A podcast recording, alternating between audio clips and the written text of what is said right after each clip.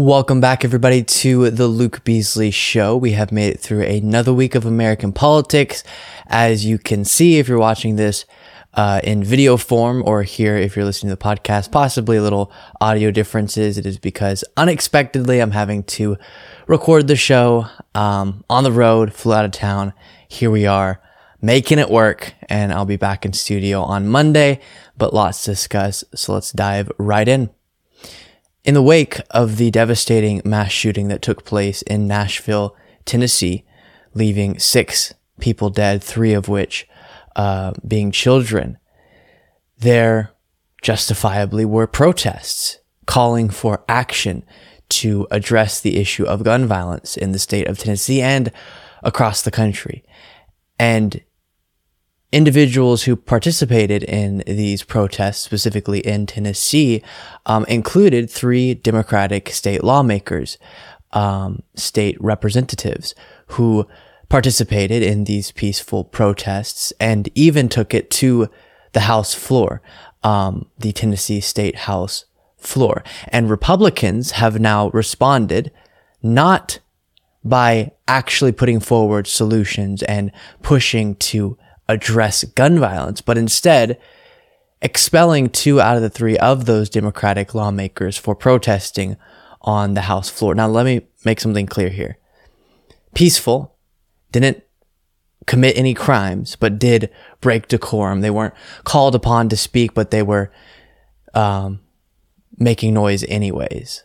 So the focus now of the Tennessee uh, Republican Party within the House of Representatives in the state of Tennessee is on these lawmakers, not the issue that they were trying to call attention to, which is gun violence, which are these mass shootings, which are the lives being lost. And the focus became expelling two out of three of these Democratic state lawmakers. Take a look from CNN.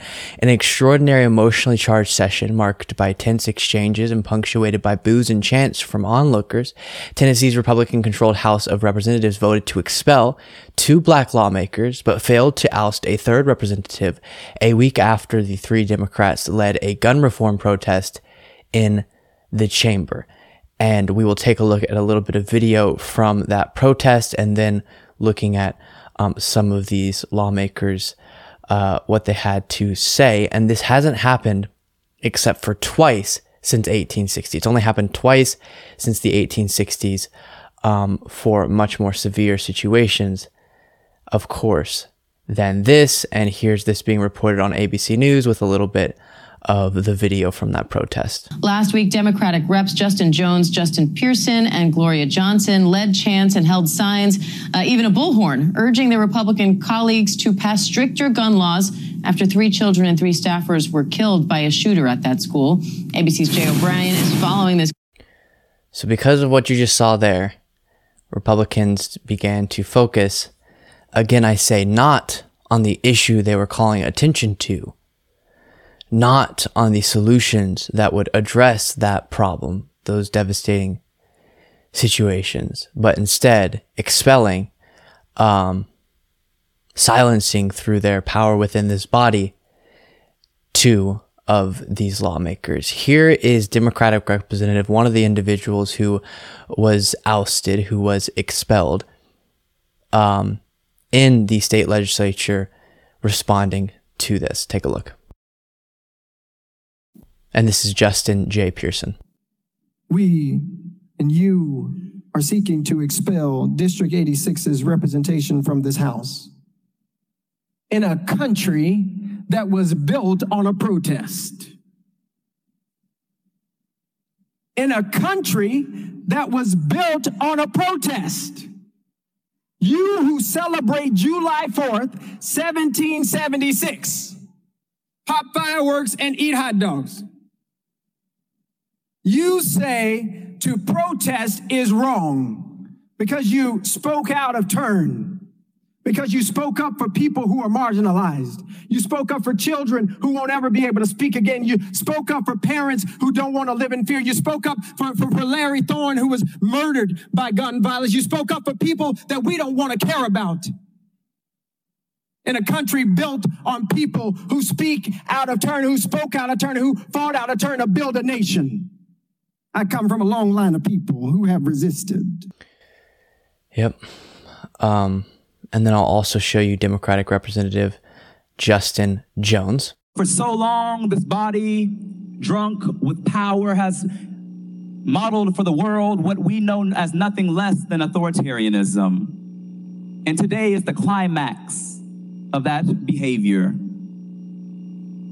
That a week after a mass shooting plagued our community, the most direct action this legislative body takes, or should I say, my colleagues on the other side of the aisle are taking, is to expel us for speaking about the issues of weapons of war on our streets. We called for you all to ban assault weapons, and you respond with an assault on democracy. And uh, last video that we'll get to here is of the third Democratic lawmaker who was targeted, attempted to be expelled, but didn't actually end up being expelled, while the other two that I just showed you there were. And she got asked, this is uh, Gloria Johnson, why did you not get expelled? Take a look. So, and, and so before we get to what might happen, why were those two expelled and you weren't? Well, I think it's pretty clear I'm a 60 year old white woman, and they are two young black men. And that reality just can't be ignored here. Um, nothing represents the incorrect stance of the Republican Party. Yes, in the state of Tennessee. Yes, specifically within their House of Representatives, the Republican majority there, but also nationwide. While there are Republicans who advocate for the correct stance, the prevailing view within the GOP on the state level and on the federal level is so incorrect. It is so against what will actually help to protect lives and make our community safer when it comes to gun violence, as we've discussed extensively over the last while, but especially the last few weeks. We see in other countries, they have different laws when it comes to guns, and they don't see the gun violence that we see. We see in states that implement laws to more properly and reasonably re- regulate the gun, how that impacts gun violence. And it's not to say, because this is always what is immediately gone to, that we shouldn't also focus on school safety, um, mental health, general investment in community um, communities to make sure the environment there doesn't yield crimes of all types.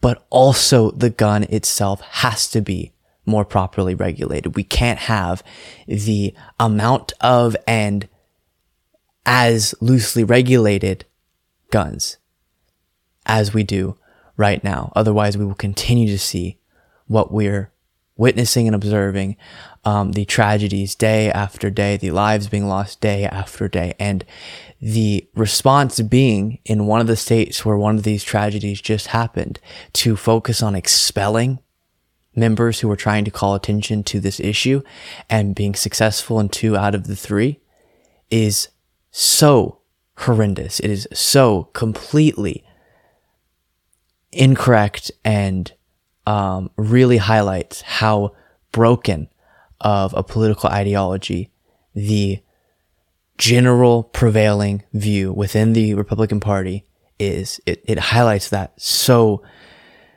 accurately, and it's truly horrifying. Robert F. Kennedy Jr. is going to be running for president within the Democratic Party, seeking that Democratic uh, nomination. If Biden officially announces, he'll be challenging Biden, as is Marianne Williamson. And Robert F. Kennedy Jr. got much more uh, prominent, or at least within the political discussion, more often during COVID um, for his, or during the heat of kind of that era. Um, his wild anti-vax views. And, you know, he used to be a best-selling author and environmental lawyer working on clean water issues. And then 15 years ago, just obsessed with the anti vax stuff, conspiracy theories, all of that, um, which drove him to say something rather horrifying that we'll get to in a comparison he made when it came to vaccine related things and Nazi Germany. We'll get to that. You've likely seen it before, just to kind of contextualize his recent um, moments of prominence, I guess I would say it. And so unfortunate, but getting to uh, this first from CBS News, Robert F. Kennedy Jr. is running for president and he's going to make the formal announcement in Boston. Kennedy's campaign team said Thursday he will officially declare his candidacy at an event Wednesday, April 19th at the Boston Park Plaza Hotel. Kennedy, a Democrat, is 69 years old. He's the oldest son of Senator Robert F. Kennedy, who was assassinated while campaigning for president in 1968. He's also a nephew of President John F. Kennedy and the late Senator Ted Kennedy, who ran for president in 1980. Kennedy filed a statement of candidacy Wednesday with the Federal Election Commission, and then also here's this being reported on CBS Boston. Robert F. Kennedy Jr. is running for president. The former environmental lawyer submitted his paperwork with the Federal Election Commission yesterday. Kennedy is an outspoken anti vaccine activist known for spreading the debunked theory that vaccines cause autism. The son of late Senator Robert F. Kennedy is the second Democrat to join the 2024 race. Self help author Marianne Williamson announced in March. President Biden is also expected to announce a bid for reelection. And uh, now we'll get to the moment I was referencing where he talks about in Hitler's Germany, people had some options for freeing themselves, but now all of the options are being taken away. And he references Anne Frank specifically, just ugh, completely detached from reality, as you'll see. Um, and we'll discuss further after this even in Hitler's Germany, you could you could cross the Alps into Switzerland. You can hide in an attic like Anne Frank did. I visited in 1962 East Germany with my father and met people who had climbed the wall and escaped. So it was possible. Many died doing it, but it was possible. Today, the mechanisms are being put in place that will make it so none of us can run and none of us can hide.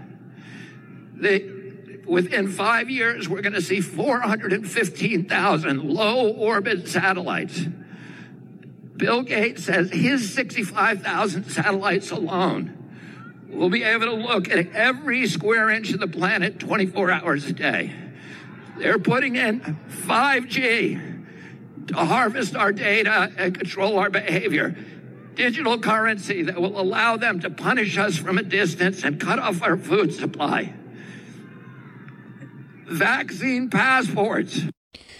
And afterwards, um, if I'm not mistaken, he had to come out and he apologized or try to clarify, but that just very much highlights a lens in which you're looking at the world that is deeply, deeply flawed to say that we're going to have less options for escaping the persecution than those in Nazi Germany had Anne Frank. Um, uh, just completely wrong.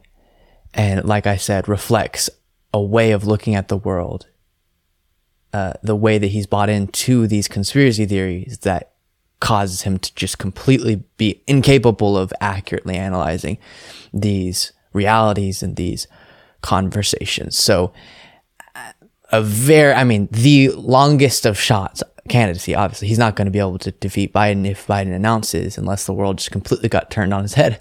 But it is notable, and it will be fascinating to observe how he tries to uh, win over Democratic voters with this pass and just uh, with not a whole lot in recent memory of things to run on. Um, and a message that people will buy into. At least that's my read of the situation. Pretty wild. Let me know what you think. Luke P. Beasley on Twitter. I have a moment for you from Fox News where they're attempting to do what is often the case on Fox News, which is use some random culture war issue or um, story of something going woke to distract from the issues that are facing their viewers and the material well being of their viewers. And this is Fox News running cover for the fact that the party they support, uh, run, uh, you know, bolster the message of the Republican Party isn't actually putting forward policy solutions to the issues facing the viewers of Fox News. So instead, they have to be outraged about something else. They have to be distracted by something else. And in this case, it's The Little Mermaid and how they're changing a song or something, and that's going woke because it's making the song more consensual. Um, Fox News is saying this is I I don't even care, guys. I don't care. I just don't care. I don't even care what the story's about. You're about to see. It's all dumb. It's dumb. Um, and it's so dumb that even one of the Fox News hosts can't exactly stay um, on script. He can't stay with the message of this is all so dumb and it's the woke mob coming for the things that you love. That's how dumb this segment is. But this is what Fox News is there to do distract the viewers from the fact that the politicians Fox, uh, Fox News supports aren't actually attempting to improve their material well being. Take a look at this. The Little Mermaid is going woke, according to Fox News.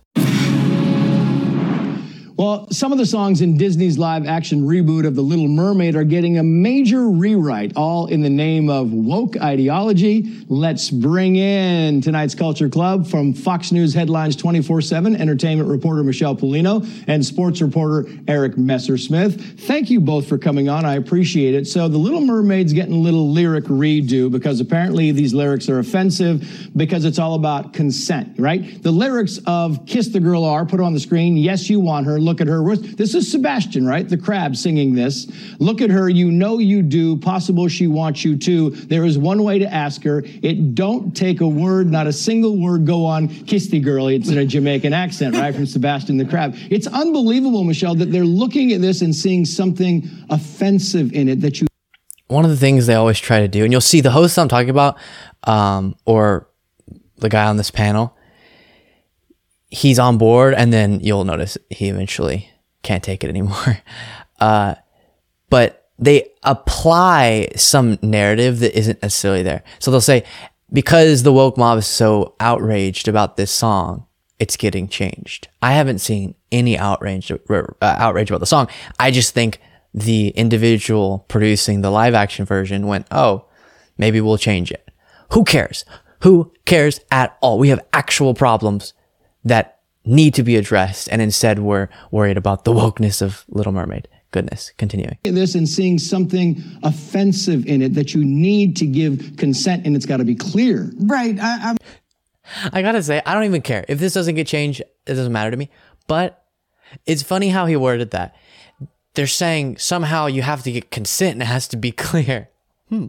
I'm wondering, you know, uh, how many kids are running around saying Mom, did you hear that crab? They, you know, they told me to kiss a girl without asking for consent. Right. I mean, how do they get this idea to change the lyrics? I mean, they did it, if you remember, with the. Uh, I really can't stay. Right, right. Well, baby, it's cold outside. Right. Um, and, you know, everybody preferred the, yeah. the the old one. So so Sebastian can't say kiss the girl, but boy Cardi B and she can just roll with anything, man. She can say whatever. She, we can't even put it on the screen. That's how bad Cardi B's songs are. But she can say whatever she wants to. Nobody says a word. It's all fine. They act like there's this big uh kind of consortium. There's an organization of people saying this is now bad. This is okay. That's not how it works. One guy who is responsible for deciding, you know, what is in the Little Mermaid live action in terms of music and what's not and how it's going to be produced and all of that. He goes, huh, interesting. We could take this and change it to reinforce messages about consent or whatever. Okay. Um, and that's his choice. He's using his free speech ability and his creative liberty to make that decision. There's not a big organization deciding this is now not woken up. This is, it's just people making individual decisions and using their ability within certain circumstances. In this case, the guy um, responsible for these songs to intertwine a message that he feels is more more positive. He has that ability. Okay, why? No one cares. Maybe they correction, they care a lot. should change it to the modern version would be ask the girl for specific and clear consent. Right. Ask her how long the kiss should be, what kind of kiss it would be, then it would be okay.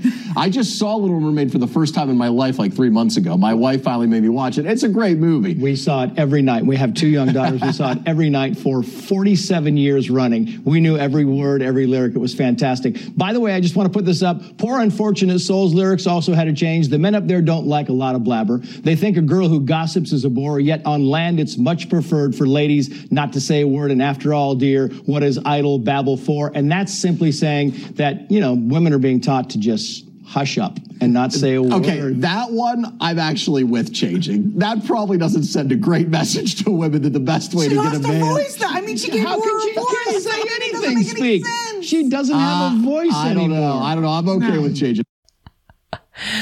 Oh my goodness. he could have taken it. Hmm. Okay, maybe that one's all right to take out. Um again, it's not they make it an end of the world discussion about how this is a thing that everyone's worried about. The writer or whatever the term is for the person in the live action remake who gets to decide what is done with the music, how it's produced, all of that. Um, he's making a decision, a decision to change it up a little bit and wants to reinforce certain messages and doesn't want to reinforce others. He gets to do that. Okay. Um, I never would hear about these stories unless Fox News was constantly freaking out about them. Xbox is going woke because they have a power down function to save energy. The stoves are being taken away and on and on it goes just to distract from the fact that their ideology does not put forward actual solutions to the actual problems facing people. So it has to be constant obsessions with things that really don't matter and constant obsessions with the woke monster so that their audience is afraid and votes for Republicans and continues to watch their network instead of asking reasonable questions about what are what are the actual solutions being talked about from those that Fox News uh, Fox News helps to bolster the message of and Fox News in their ideology. And look at this. Um, here's one photo of this being discussed on Fox News, and then another from Fox Business, just screen grabs from their coverage, and then another from Fox News getting a woke update, The Little Mermaid, and then another. This looks like uh, from that same segment on Fox Biz- Business. Goodness, goodness, goodness. But that's what they do. Arizona Independent Senator Kyrsten Sinema is preparing to run for re-election based on some reporting I have here for you. And this actually has some significant ramifications because of the role that an independent candidate will play in an election where there's also a Democratic and Republican candidate and actually could be very dangerous for what it means about that race, that seat, that Senate seat. So before I discuss further um, on that front, here's the reporting from uh, the Wall Street Journal. Arizona Senator Kyrsten Sinema, the Democrat turned independent, is preparing for a reelection campaign, setting the stage for what could be an unpredictable three way contest in the highly competitive state. Ms. Sinema and her team gathered in Phoenix earlier this week for a staff retreat, according to people familiar with the session. One meeting included a slideshow laying out a timeline of a potential run, according to slides reviewed by the Wall Street Journal. While Ms. Sinema hasn't announced her plans, the materials reviewed by the journal provide details on steps Ms. Sinema is taking to potentially run for re-election. And then it starts to dive into some of the effects of this, but I can kind of summarize that for you. Because Kyrsten Sinema is an independent, but used to be a Democrat, in theory, if she ran, she would get a lot of, not a lot, but of the voters that she got, a lot of them would be Democrats because presumably based on how she votes, she's still more left of center, even though, of course, she's assisted in the blocking of a lot of really good things that the Biden administration put forward and all of that um, we've walked through. But still, a good amount of Democrats likely, if she's going to get votes, will get will will vote for her, and it'll be Democrats, and so that'll take away from the Democratic candidate, and the Republican could be helped. Now, she's going to frame this as I'm the centrist candidate, and we'll get a little Republican, a little Democrat. I don't see that as very likely. um, just in the current political environment we're in. And hopefully, based on polling, Ruben Gallego, who's the Democrat who's in the race right now, will likely be the Democratic nominee for that uh, senatorial cam- uh, election. He still polls well, even when someone like Kari Lake is the other person being polled. Kari Lake, uh, Kyrsten Sinema as an independent, and then Ruben Gallego. But it's going to be a lot harder to defeat someone such as Kari Lake if you have Kyrsten Sinema just mixing things up in there. And that's what I'm really afraid of. Kyrsten Sinema is very unpopular now um, within the state. And so I don't think she's going to be able to win as an independent. Pretty confident, actually. I would put a good amount of money down that she will not be able to win if she decides to run for reelection. She's alienated so many of the core uh, groups of her Democratic base with her obstruction, with a lot of things that really would have benefited um, her voters that the Biden administration and every other Democratic senator other than Manchin um, were on board with and put forward and were pushing. And it was her um, and Joe Manchin who stood against that. And that while for Joe Manchin didn't hurt him because he's in West Virginia, it did hurt her. And so she will have a very difficult time running a reelection campaign. But she'll get some support. Um, and that could be very damaging for the Democratic candidate. Maybe she takes Republican votes I just don't see that as likely. Um, but feel free to disagree with me. You can find me all over the place, one of them being Instagram, Luke Beasley Official. I have a moment here I want to take a look at with you from The Five on Fox News, uh, and then we'll look at Laura Ingraham um, on Fox News as well.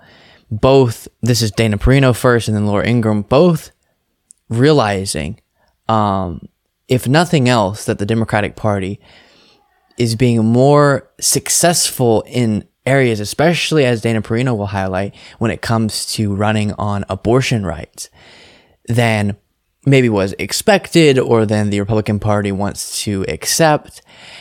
And then, as I've been walking through over the last few days, if the Republican Party, and they don't say this specifically, um, but it's kind of what they're getting at, doesn't change, which if they want to keep losing, they can keep losing. Fine by me. But just from a strategic point of view, if they don't change, they're going to become incapable um, of winning national elections. Not that we can take that for granted. We have to make sure that absolutely they can't win. For example, Trump's 2024 race and all of that. And it's not a given. But if they continue to lean into things that are unpopular generally, and especially as the younger generations come into political um, activism and actually showing up more to the polls and all of that, the GOP is going to have to change or they're just going to lose because they are not aligned with the views of the majority of the country. And that's showing itself, especially on the issue of abortion rights and the election denying getting rejected in the midterms in multiple elections and countless other issues. But those being two big ones. And we'll talk about this more after uh, walking through these two clips, but very fascinating realizations going on within right wing media here and there. Take a look at Dana Perino. I want to point out something else, though. Republicans yesterday lost the Wisconsin Supreme Court race as well. There was something very interesting that happened in Chicago that's connected with Wisconsin in my mind. Well, two things actually. this guy, the new mayor, Brandon Johnson, the, most of the ads that he did against Paul Vallas were about abortion. Because 10 years or so ago, Paul Vallas said something mildly supportive of a pro life position, mm-hmm. but then said, But I just want everybody to do their own thing. But for me personally, I would be pro life. So they tagged him as a pro life crazy nut, and there was no response on it. And that has nothing to do with the running of a city. Now go ne- next door to Wisconsin. Republicans lose by 10 points. Mm-hmm. Now, they won a lot of the conservative ballot issues, the issues that are on the ballot, but the candidate on the Republican Supreme Court case, he lost by 10 points. And Republicans used to be able to count on their voters turning out in the midterms. The left has really woken up to making sure that Gen Z gets out and vote. If you look at the vote and where it came from, especially in Wisconsin, at the University of Madison, for example, University of Wisconsin in Madison, it was staggering. The numbers are staggering, and that is going to happen all across the country. Right. So um, we covered all in one segment how you had the Wisconsin Supreme Court election result, where the more liberal um, candidate won by a significant margin. You had the progressive in the Chicago mayoral race, and you have actions in Michigan being taken to protect abortion rights, the voting yes, um, the voters voting yes on a constitutional amendment to protect reproductive rights. And we saw the results in Kansas to protect reproductive rights. And as I said, the midterms with the rejection of election deniers and anti abortion individuals. And that's significant. It's playing a huge role, and Republicans don't want to deal with that. They don't want to change um, in a response to that. Take a look at Laura Ingraham. A focus on getting this man and getting him again and getting him again. They're not going to stop. Right. And we find out tonight that the Wisconsin Supreme Court flipped and became controlled by the Democrats. There was that one race that they thought might go to the Republican. Right. Republicans lost that. So the Republican Party has enormous challenges, even in that, the headwinds that the Democrats have created with this horrific economy. So you got to get more votes somewhere. You got to get the votes in order to have the power. Democrats last election and in the midterms had the votes, more votes that they thought they were going to get. So there's her trying to highlight the Republican Party needs to find a way to get votes, and you're seeing a panic within some of these right wing media figures and likely politicians as well, because they created this monster. They created a world where this radical, detached from reality part of the party could exist and could drive the agenda of the party. They could make all of politics this big political stunt show and focusing on the most radical positions within the party and all of that. And the House majority, the Republican House majority, focusing on all these different conspiracy driven uh, investigations and all of that. And it is the monster that Fox News helped to create. But now they're panicking because it's hurting them electorally. Um, and it's going to be fascinating to watch how that develops because it's not going to be sustainable. Now, that is if we can get through um, the dangerous period of time where these anti-democratic views could do so much damage to our democratic process that the future that we're in there is so uh, scary that it doesn't uh, relate to the analysis I'm giving. But if we get through this moment and can protect our democracy, then the reality the Republican Party is in is a very bad one for them unless they change um, and stop allowing the most radical part of the party to drive the agenda, as I said, which is definitely the case. And they keep choosing these candidates. Um, and it's because a big part of the Republican Party is the MAGA election denying group. So they don't think they're losing, right?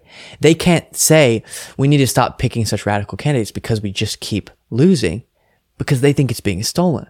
So of course they're going to continue with the people who are saying it's stolen and they're going to, if we can get them in, and fight to make it not get stolen because they, they don't think that they're legitimately losing.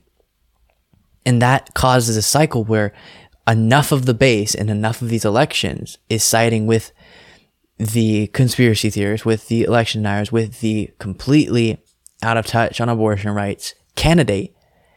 And, and that's part of it. And some just don't want to compromise, but part of it is they genuinely don't think people are losing. Um, and then they will hopefully continue to lose because people generally in the United States today, the majority is not on board with that ideology. And that's a good thing.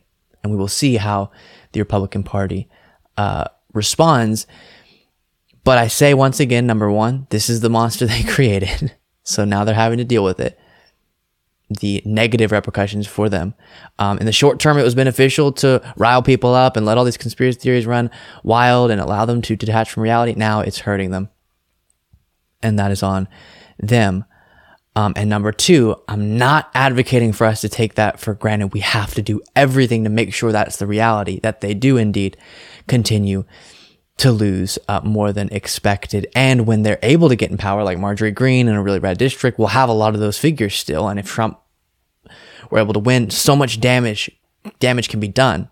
And when you know you're not actually popular enough to consistently win elections, but you, you're able to get your hands on power, that's when very dangerous things are done. And that's what we have to watch out for. And it's part of why I want to continue this discussion to remind everyone they're not a party that, based on their ideology, based on their policy positions, can win uh, within the current reality and um, and I mean nationally they can win here and there, but nationally consistently, and especially as the younger generation gets active through just running on their beliefs. So they're going to have to find ways to attain power in other ways, being dishonest about their uh, beliefs, distracting from their beliefs, and uh, possibly just all around trying to subvert our democracy as Trump did. Very notable moment and honestly terrifying moment, but good that America is definitely um, fed up, at least the majority, with the very radical part of the Republican Party.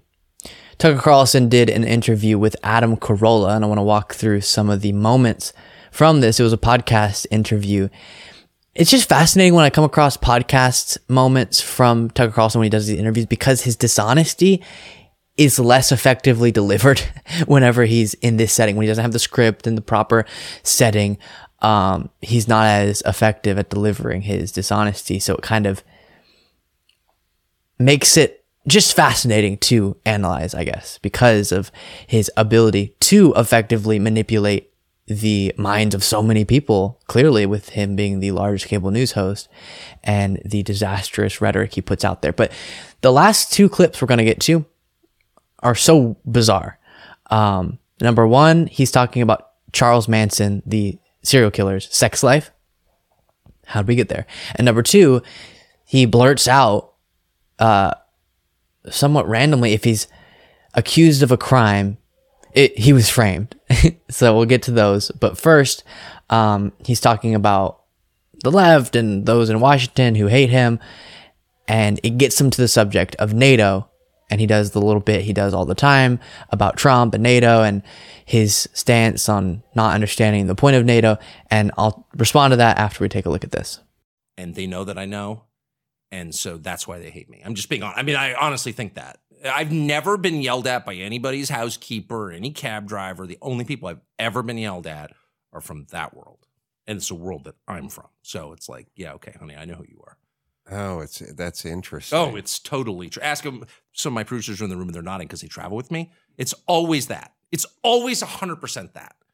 And and that, so I'm like a traitor or something, and I'm from Washington. You know, I spent my whole life in Washington, and like they're all super mad at me because I watched them go insane. I watched Trump, whatever you think of Trump, called bullshit on a bunch of their different longstanding scams, particularly in foreign policy. When Trump said, "What's the point of NATO?" and they called him a racist for asking. I was like, oh, wait a second. You hate him because he's calling bullshit on your schemes and you don't have a good answer. You can't tell me what the point of NATO is. What is the point of NATO? I'll listen patiently as you explain. Oh, well, uh, shut up, racist. okay, that's your answer. You know, so I. You be- just sounded like someone doing an impersonation of you. No, your, your well, last five seconds. Okay, but it's just heartfelt. I mean, like I, I really feel that way, and I was there and I saw it. I know I worked for Bill Kristol for six years. I know how this works. So I'm not guessing, and I, they really hate that. I also have a. Th- so that's a bit he's done multiple times now. Oh, Trump got in there and asked, "What's the point of NATO?" and no one had a response. They just said he was racist. Ah. I don't even know what he's referencing. Uh, I tried to find a story about that, but I, I don't even know what the context of that would be. Maybe if he was saying something specific within the conversation about NATO that got. I, or maybe Tucker's making it up. Send me something if you have an example of that happening. Um, but the reason why NATO should not be abolished or the United States shouldn't pull out of it, there's an actual argument that Tucker doesn't want to engage with. So instead, it's about people calling Trump racist. Um, the reason is actually being highlighted with Russia's invasion of Ukraine. Would Russia um, have at all, but at least have been anywhere as likely to invade Ukraine if Ukraine was a part of NATO? Absolutely not.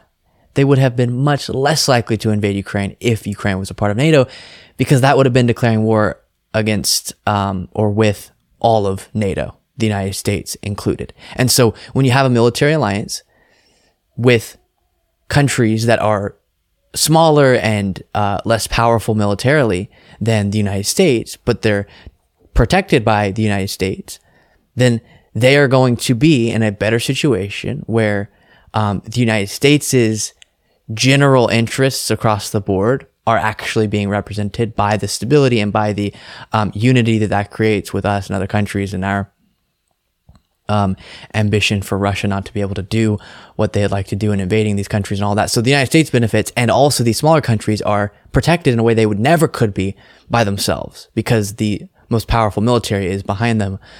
Um, if Russia were to invade, so that's the point. You can disagree with it, but that's the point of NATO. Pretending like the only argument against Tucker Carlson's anti-NATO stance is you're a racist is so disingenuous. And I say again, we're watching the point of NATO right now because Ukraine is being invaded, and we know Russia would be much less likely to invade a country such as Poland because of their membership in NATO.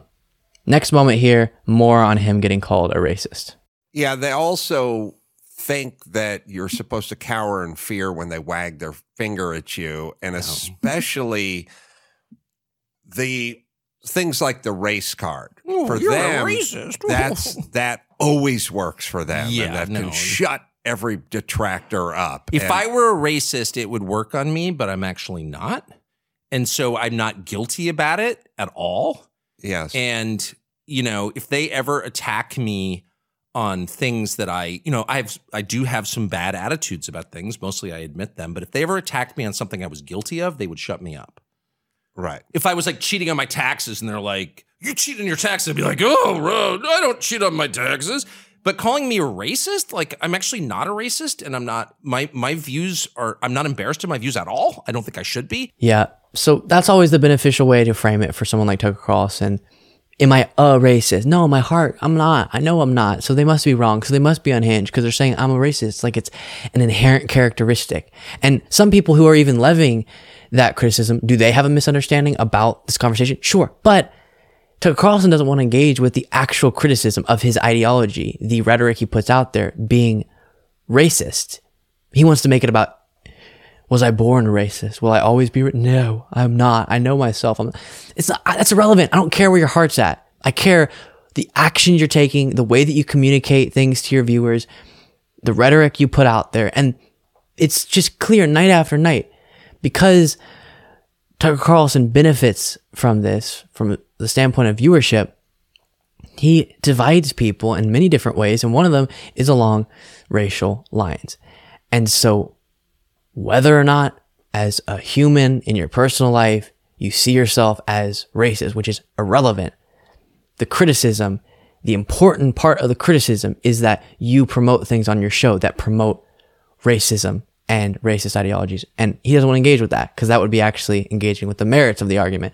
And as we saw at the last clip as well, he doesn't like doing that. It all has to be this completely oversimplified and strawman, um, strawmanned argument that he pretends is coming from the left of they just think I'm a ra- I'm a racist. I was born a racist. I'm inherently a racist and I know myself not to be. It's just it's dumb. Uh, next clip here we start getting into the weird extra weird stuff. This is him getting on the subject of Charles Manson's sex life. But it starts out with a conversation about masks. Take a look. and it's insane.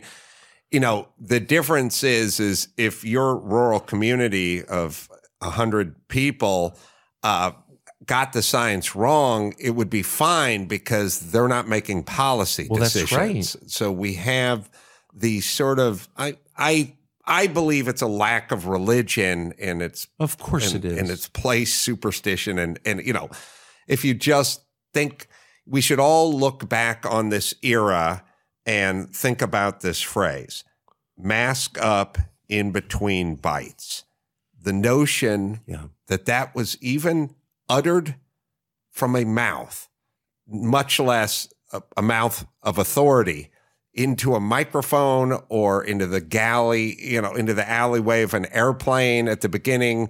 The idea that somebody just said mask up in between bites and we listened is is in it's it's insane. The Manson family is not as insane as the person I that came agree. up with mask up in between bites. And they had more sex than your average, and a, probably healthier sex lives than your average. The Mansons, for sure. You know, Yes. leader of our society now. They're all weird, androgynous, celibate, creepy, isolated people who are encouraging children But to be androgynous and celibate and isolated. the- it's the- like, whoa, whoa! I'm opting out, dude. This is too dark for me. But it's So setting aside the Manson family's uh, sex life,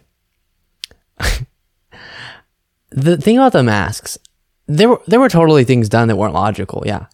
But I will hundred percent defend the fact that in a situation where there were so many unknowns, so many people dying, we now have more than a million people dead in this country from COVID. There were going to be a lot of people saying, let's just try to overdo it as far as safe. If we can put the mask on in between, it might not make any sense. We don't know for sure. We're still trying to study some of this. Let's just be extra safe. That that to me is not irrational. That's just trying to make sure um, all the steps are taken. And if some extra steps that weren't necessary are taken, okay, it's not the worst thing in the world. What is the worst thing in the world is people dying because we don't take enough precautions. Um, and so this reflection upon COVID, and we look at the irrational things, and people go. we have to remember we were in a crisis. We didn't know what was going on. There was so much confusion. So yeah, erring on the side of caution is not irrational. It's definitely not crazier than the Manson family. I gotta say. Um, and then final clip, just no in- introduction needed. Take a look. go to you know places where they congregate in general i'm not welcome there and that's fine with me. I'm just i'm also middle aged you know i'm out. I don't care what they think and i really mean that from the bottom of my heart. I, I hope it's evident. And i feel like they don't have a leash on me. And i do think at some point they'll probably figure out a way to get me. And if i ever get caught with you know a quarter pound of heroin in my truck or kitty porn on my computer you'll know that they've gotten me. You know if they accuse me of some crime I'm just telling you now, it's not real, but whatever. The, but until then, I'm I just don't care because I don't think the people who call you a Nazi when you're arguing against the Nazi position, as I always have and always will, I don't think they're arguing in good faith. I don't think it means anything. It's dogs barking. It's just not relevant to me at all. So, yeah. Okay. Well, that's that. if he's ever found with kitty porn or heroin, he was framed. All right. Well, it has been said. It has been put out there. Now, if it happens, he should be let off, I guess. So strange. Um, but there it is, Tucker Carlson and Adam Carolla. Thank you all so much for watching and listening to today's show. I will see you on the Monday show.